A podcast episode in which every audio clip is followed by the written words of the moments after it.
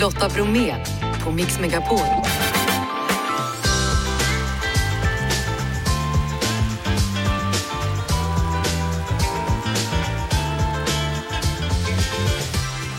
Hallå där och varmt välkommen in till oss denna onsdag. Ronny Larsson, vår melloexpert, går igenom veckans startfält i Melodifestivalen. Det är onsdag, det betyder att det blir ett boktips och idag handlar det om Den sista sommaren, mordet på Adriana. Vi ska också prata med en man som väntat i fyra, fem år på att färgen ska torka. Jo, jo. Och dagens gäst, det är bakdrottningen Camilla Hamid. Är du redo Jeff? Ja. Janne? Då Jajamän. kör vi hörni! Och med mig just nu då, Camilla. Camilla Hamids bakresa går ju just nu på SVT och SVT Play och just nu så finns hon mitt emot mig i Mix Megapol-studion. Välkommen Camilla! Tack snälla. Oj, oj, oj, och finns du inte i tv så finns du på Instagram med över en halv miljon följare. Ja, Det är galet. Jag har väldigt svårt att greppa den siffran faktiskt. Det är det som är så här, det är en annan sak när man ser människor framför sig, men en siffra är så, det är svårt att ta på.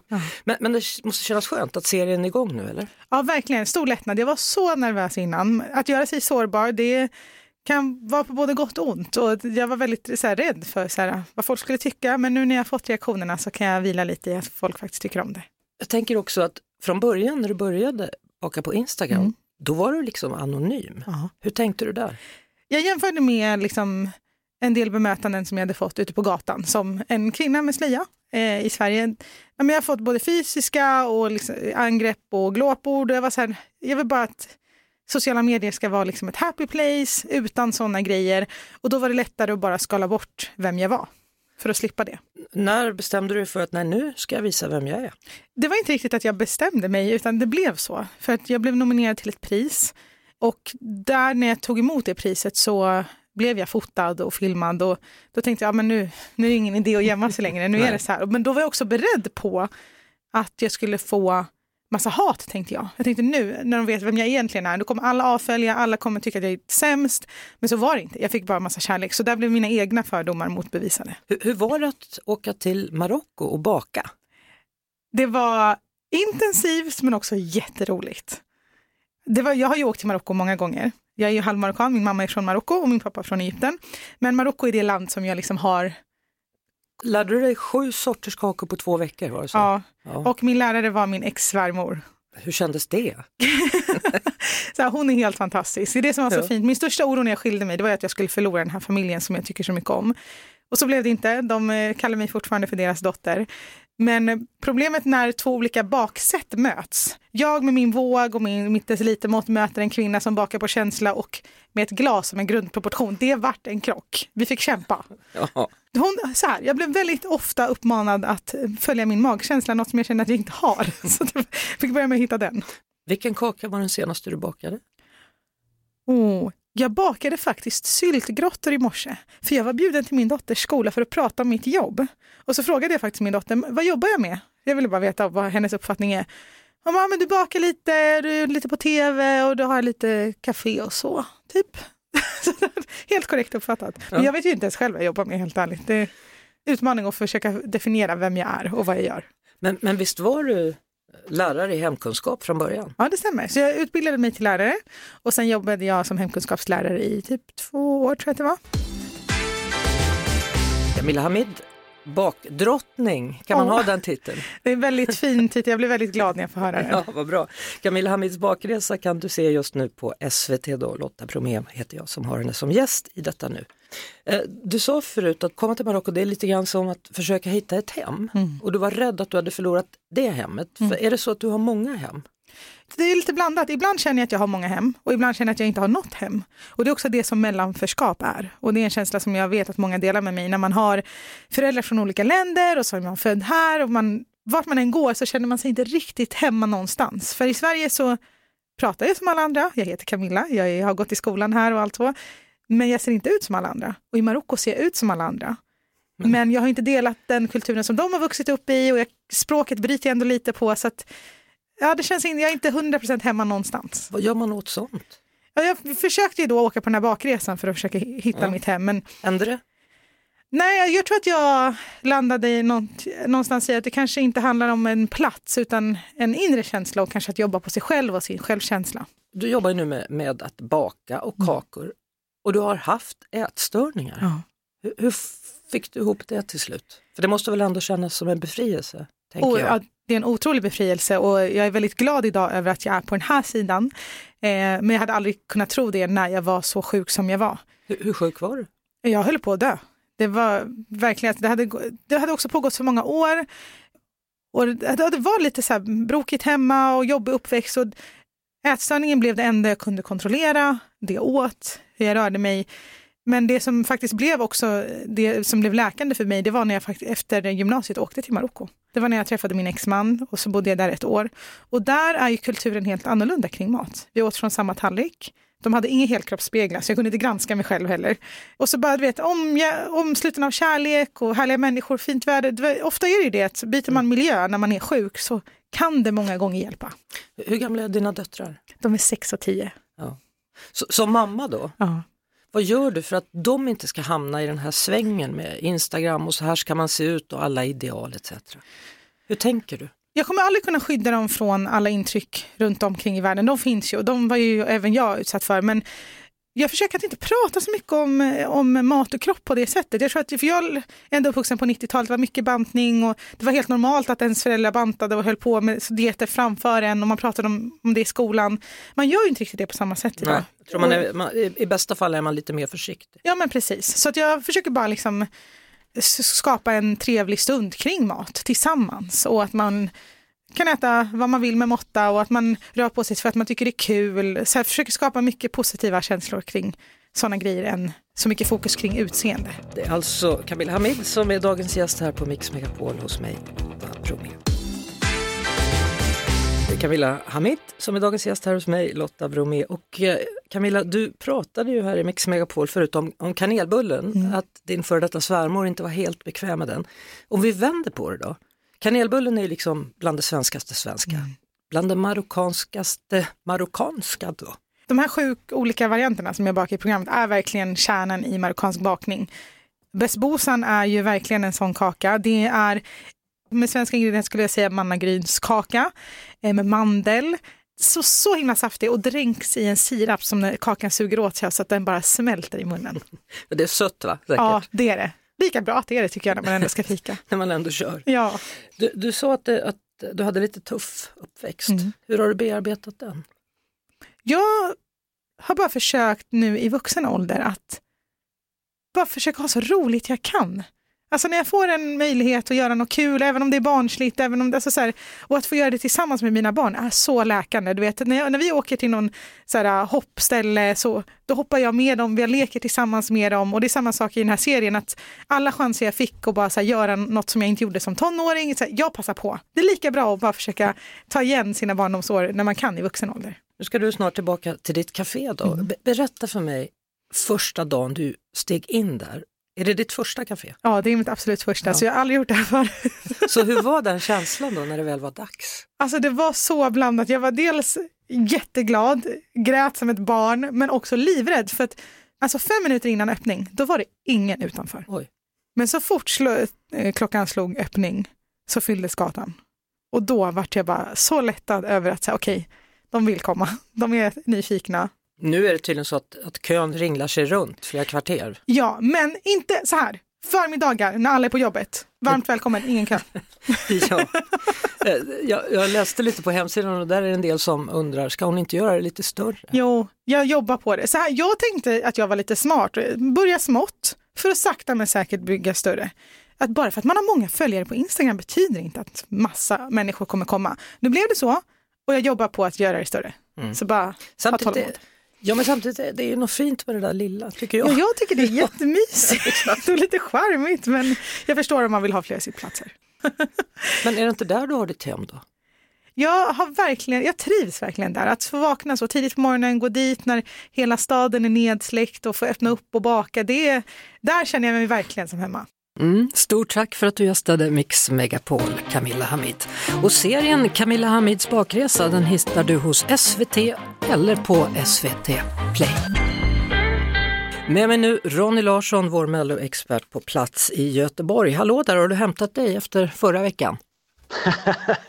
ja, det har jag verkligen. Nu är jag redo för en ny vecka av mellobidrag. Den största överraskningen var väl ändå förra veckan att Samir och Viktor inte gick vidare, inte ens till Andra chansen. Nej, det var ju en skräll för att de låg ju ganska högt upp på oddslistorna men folk kanske kände sig mätta på det där och eh, ville se någonting annat. Och istället för Samir och Viktor då så blev det gammelslager som gör comeback. Elisa höll ju slagerfanan högt i lördags och, och visade ju vad skåpet skulle stå.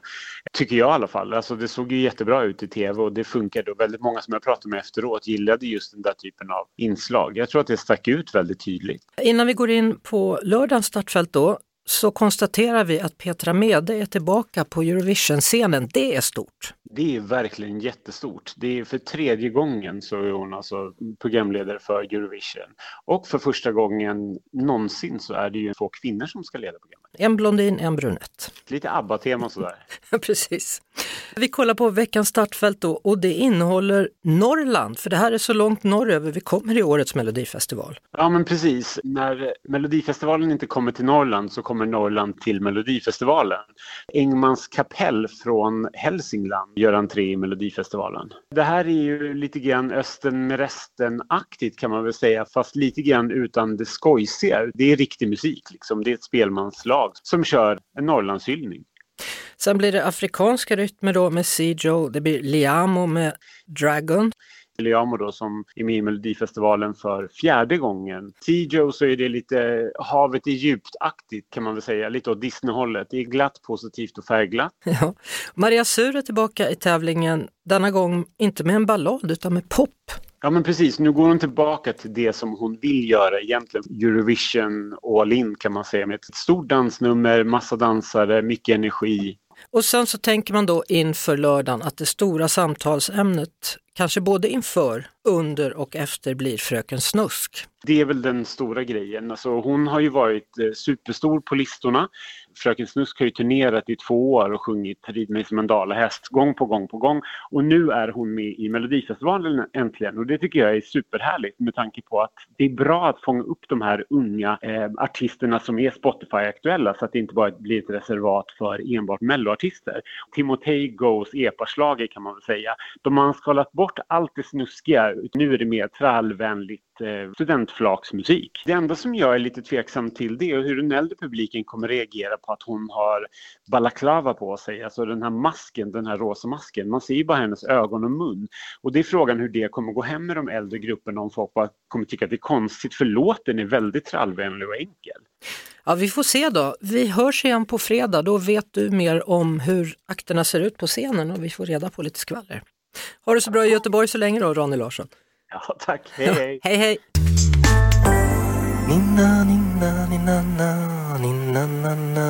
Carl N, journalist, har följt mordet på Adriana från morgonen då det skedde. Välkommen till Mix Megapol. Stort tack. Vad var det som hände Adriana? Den korta versionen var att hon eh, smet ut på natten för att träffa kompisar och gå och köpa hamburgare helt enkelt och då råkade hon hamna mitt i en av Sveriges värsta gängkonflikter någonsin och kom inte hem. V vad är det som gjorde att du fastnade i fallet? För du har ju följt det efter den dagen. Eh, av flera anledningar. Jag har skrivit om brott och straff i väldigt många år men det, i och med att det är en, en liten tjej som inte har någonting med det här att göra hamnar mitt i det så sticker det ut. Dessutom den här konflikten som hon hamnade mitt i. Om man tittar på så att säga, bakgrunden på den, huvudkonflikten startade eh, 2010 och utvecklingen av den speglar rätt väl utvecklingen med gäng och gängvåld i Sverige. Så att mm, min tanke med den sista sommaren har varit att om man tittar på den konflikten och läser den så får man en känsla för hur, hur det har blivit som det blivit så att säga. Har du pratat med Adrianas familj? Ja, jag har pratat med mamma och moster och så. Ja. Ja. Hur har det varit? Ja. Man kan ju aldrig förstå, liksom sätta sig in i den situationen. Jag har försökt med deras ord få fram i alla fall så man får en aning om, om hur det har drabbats. Ja, nu har du alltså dokumenterat då Adrianas öde i boken Sista sommaren. Och när man då läser underrubriken När gängen mördade ett barn, det är då man liksom förstår vidden av allt sammans. Under den här arbetets gång och vissa har försökt att spela in att det inte var meningen och så vidare, att hon skulle dö. Och missförstå mig rätt, jag tror kanske inte heller att det var det, men samtidigt om man öppnar upp med automatvapen på en parkeringsplats där det befinner sig fullt med människor, bara att man gör det säger någonting lite om ja, hur man resonerar eller inte resonerar. Mm.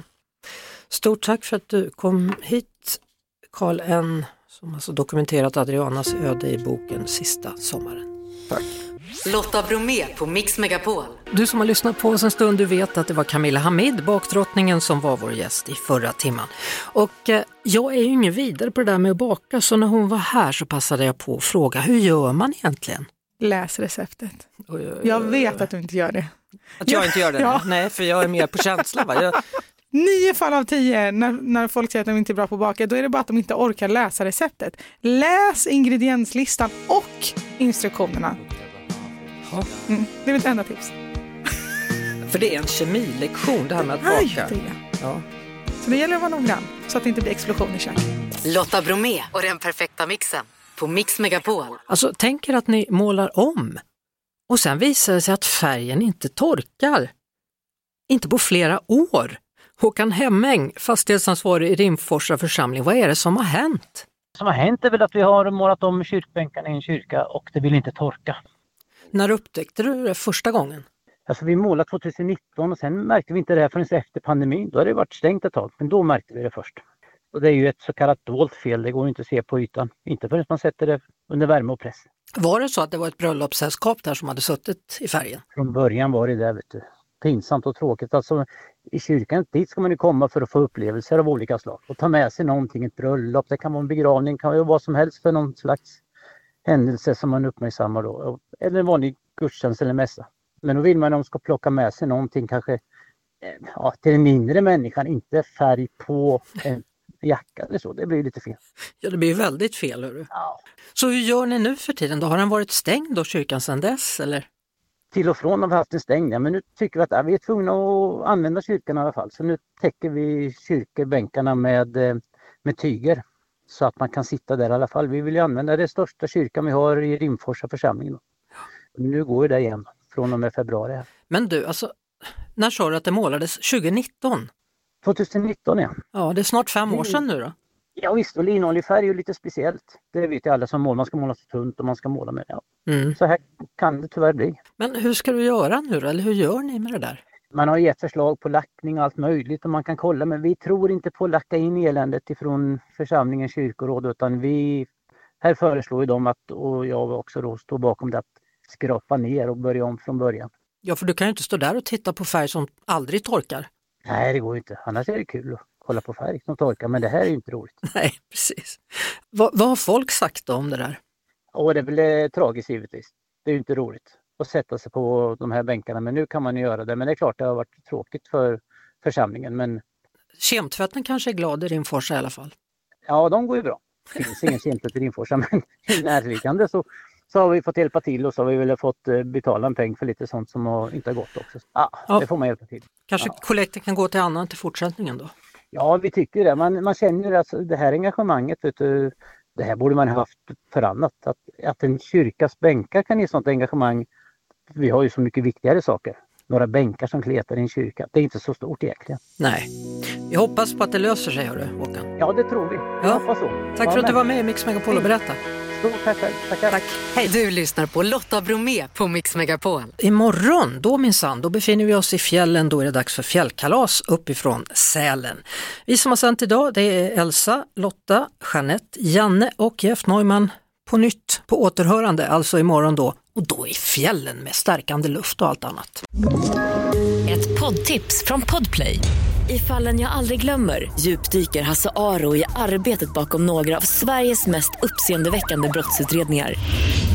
Går vi in med hemlig telefonavlyssning och, och då upplever vi att vi får en total förändring av hans beteende. Vad är det som händer nu? Vem är det som läcker?